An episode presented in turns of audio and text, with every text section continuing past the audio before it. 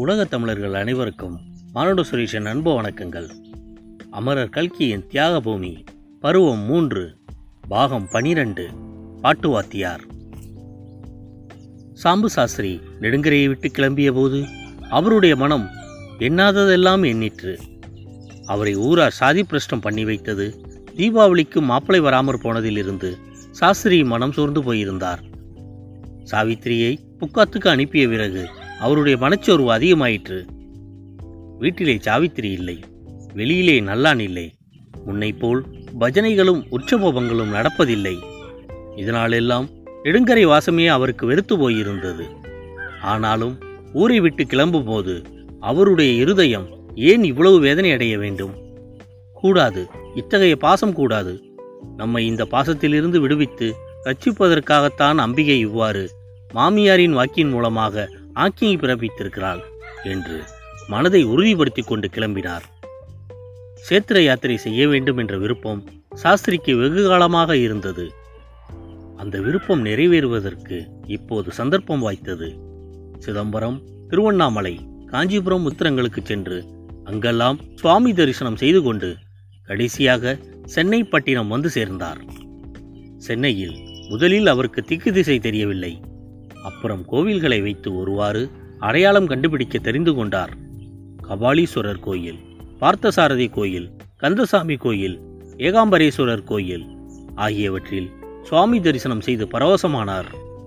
அப்புறம் வந்த காரியத்தை கவனிக்க தொடங்கினார். சாம்பு சாஸ்திரி கிராமத்தில் பெரிய மிராசுதாரராய் இருந்தவர். எல்லோருக்கும் உதவி செய்து பழக்கமே தவிர ஒருவரிடம் போய் நின்று ஒரு உதவி கேட்டு அறியாதவர்.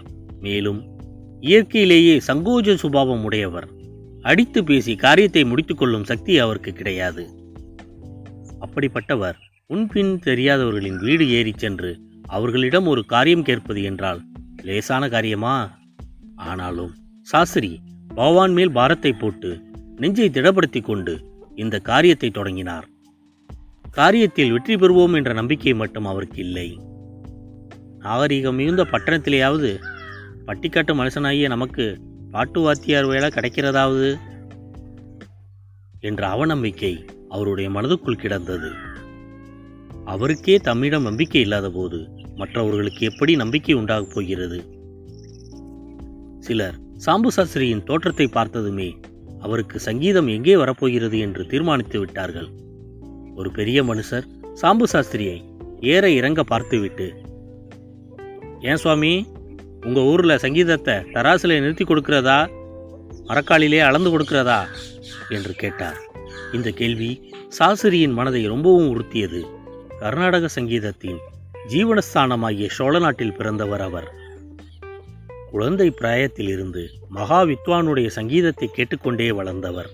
அப்படிப்பட்டவரை பார்த்து இந்த மெட்ராஸ்காரன் தன்னிடம் பணம் இருக்கிற திமிரில் தானே இப்படி கேட்டான்.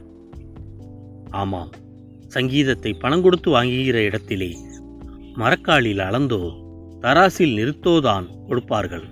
எங்கள் ஊரில் இப்படி கிடையாது. இந்த மாதிரி சாஸ்திரி சொல்லவில்லை.